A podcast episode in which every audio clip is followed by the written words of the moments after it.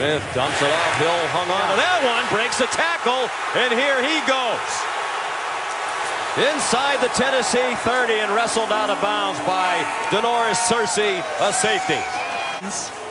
In coverage, and it's a crisscross. One tight end set the depth. Hill came underneath it. A natural pick.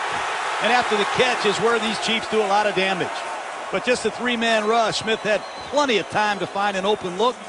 And Tyreek Hill and this Chief offense. Teammate Darrelle Revis said, I'd like to see him race Usain Bolt. That might be a little bit of a stretch. Got him.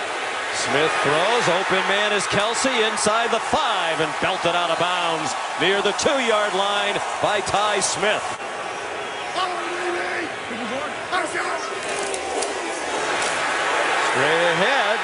This time a touchdown for Kareem Hunt.